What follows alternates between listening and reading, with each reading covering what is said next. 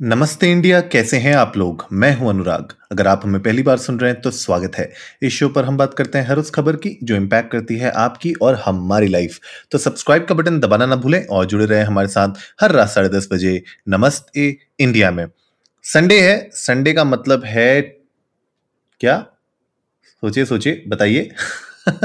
अगर आपको नहीं पता है कि संडे हम क्या करते हैं तो मैं आप लोग को बताता हूँ। संडे को हम बात करते हैं ट्विटर पर ट्रेंडिंग मतलब जो भी हैशटैग्स आज ट्विटर पर ट्रेंड हो रहे हैं, हम उनके बारे में बात करते हैं। और भाई साहब, आज तो दो जो ट्रेंड हो रहे हैं ट्विटर पर, ये जो हैशटैग है ना, मुझे लगता है कि ये बहुत ही लॉन्ग अवेटेड थे। एक जो हैशटैग है, वो हमारा जो सुपरटेक के जो ट्विन टावर्स थे वो आज फाइनली रिमोट कंट्रोल ब्लास्ट के थ्रू डिमोलिश कर दिए गए हैं। और जो दूसरा हैशटैग है ऑफ़ कोर्स अगर आप लोगों को नहीं पता है तो भैया कहाँ रह रहे हो आप? India versus Pakistan Asia cup 2022 का ये सेकंड मैच है ऑफ़ द टूर्नामेंट और आज ग्रुप ए का जो इंडिया वर्सेस पाकिस्तान का जो मैच है, वो आज साढ़े सात बजे से आने वाला है। तो अगर आप लोग सुन रहे हैं इसको, मैं तो इसको जल्दी रिलीज़ करने वाला हूँ। अभी छः चालीस हो रहे हैं मेरी घड़ी पे। मैं इसको साढ़े सात बजे से पहले रिलीज़ कर दूँगा ताकि आप लोग भी इसको सुन सकें और आप लोग उसके बाद मैच एंजॉय कर सकें। इसलिए आज थोड़ा सा मैं एपिसोड ही जल्दी बना रहा हूँ। शिवम थोड़ा आज ट्रैवल कर रहे हैं, इसलिए वो आज इस एपिसोड का हिस्सा नहीं है। लेकिन गाइस शुरू करते हैं आज का एपिसोड। बात करते हैं इन दोनों हैशटैग्स के बारे में। सबसे पहले बात करते हैं नोएडा के। सुपरटेक ट्विन टावर्स जो डिमोलिश हुए हैं, आज अगर आप लोगों को नहीं पता है, थोड़ी सी हिस्ट्री में आप लोगों को बता देता हूँ कि इलाहाबाद हाई कोर्ट ने एक्चुअली में ऑर्डर किया था डिमोलिशन को 2014 में और उसके बाद सुप्रीम कोर्ट ने इस रूलिंग को अपहोल्ड किया था लास्ट ईयर 2021 में और कहा था कि भैया इनको डिमोलिश कर देना चाहिए। क्यों डिमोलिश कर देना चाहिए, अगर आप लोगों को नहीं पता है तो मैं बताता हूँ। ये जो दोनों टावर्स थे बेसिकली अगर आप देखेंगे इमेजेस भी जाके देखेंगे नेट पे, और अगर आप नोएडा में रहते हैं, दिल्ली में रहते हैं तो आपने कभी ना कभी उन टावर्स को ज़रूर देखा होगा। वो इतने पास थे कि वो एक्चुअली जो आपकी अथॉरिटीज के थ्रू जो क्लियरेंस होती है, वो बिना क्लियरेंस के लिए हुए। राइट वो ये टावर्स बनाए गए थे और वो कैसे बनाए गए थे, क्या खिलाया पिलाया गया था, ये तो हमें नहीं पता।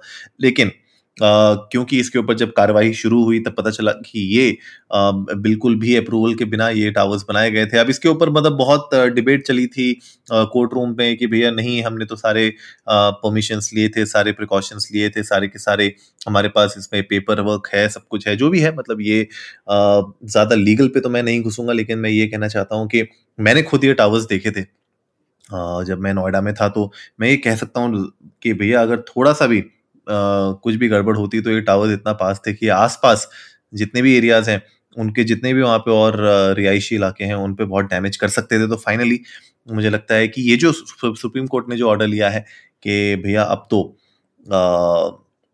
इनको गिरा देना चाहिए। तो वो आज फाइनली वो दिन आ गया है। बहुत बार बीच बीच में डिले होता रहा ये प्रोसेस पिछले साल जब इस पे सुप्रीम कोर्ट ने बोल दिया कि डिमोलिश किया जाए लेकिन उसके बावजूद भी इतना आसान नहीं था इसको डिमोलिश करना। और इनफैक्ट क्योंकि इसके आसपास इतनी सारी सोसाइटीज थी उनकी सेफ्टी पॉइंट ऑफ़ व्यू भी बहुत इंपॉर्टेंट था। ताकि अगर ये क्योंकि इतनी ऊँची है आप देखिए इसमें ऑलमोस्ट मेरे ख्याल से आठ सौ पचास फ्लैट्स की ये थी आ, दो टावर थे।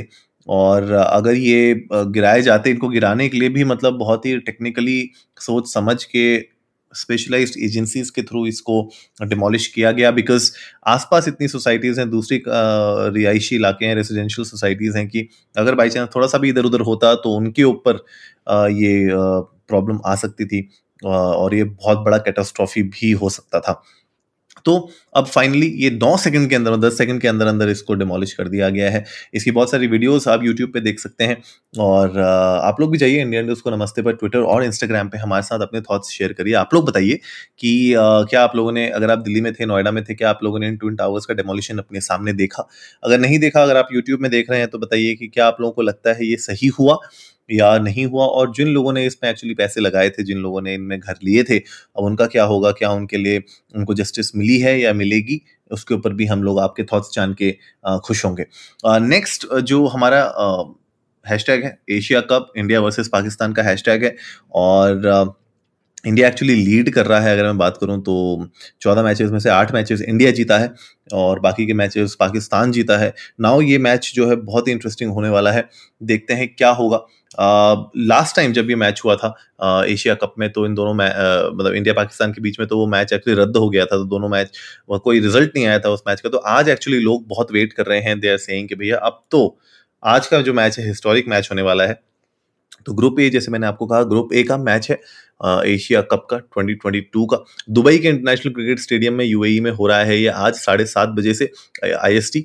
और जैसा कि मैंने बताया, इंडिया आठ बार जीत चुका है चौदह मैचेस से जब भी आमना सामना हुआ है। ना आप लोग चाहिए इंडियन को नमस्ते पे ट्विटर पर और इंस्टाग्राम पे हमें बताइए आप किस टीम को सपोर्ट कर रहे हैं, कौन से प्लेयर को आप सपोर्ट कर रहे हैं, किसको आप देखना चाहते हैं, मैन ऑफ़ द मैच और कौन सी टीम जीतेगी। ये आप लोग बताइएगा, हमें हमें जान के बहुत अच्छा लगेगा। तो गाइज़ उम्मीद है आज का एपिसोड आप लोगों को अच्छा लगा होगा तो जल्दी से सब्सक्राइब का बटन दबाइए और जुड़िए हमारे साथ हर रात साढ़े दस बजे सुनने के लिए ऐसी ही कुछ मसालेदार खबरें। तब तक के लिए नमस्ते इंडिया।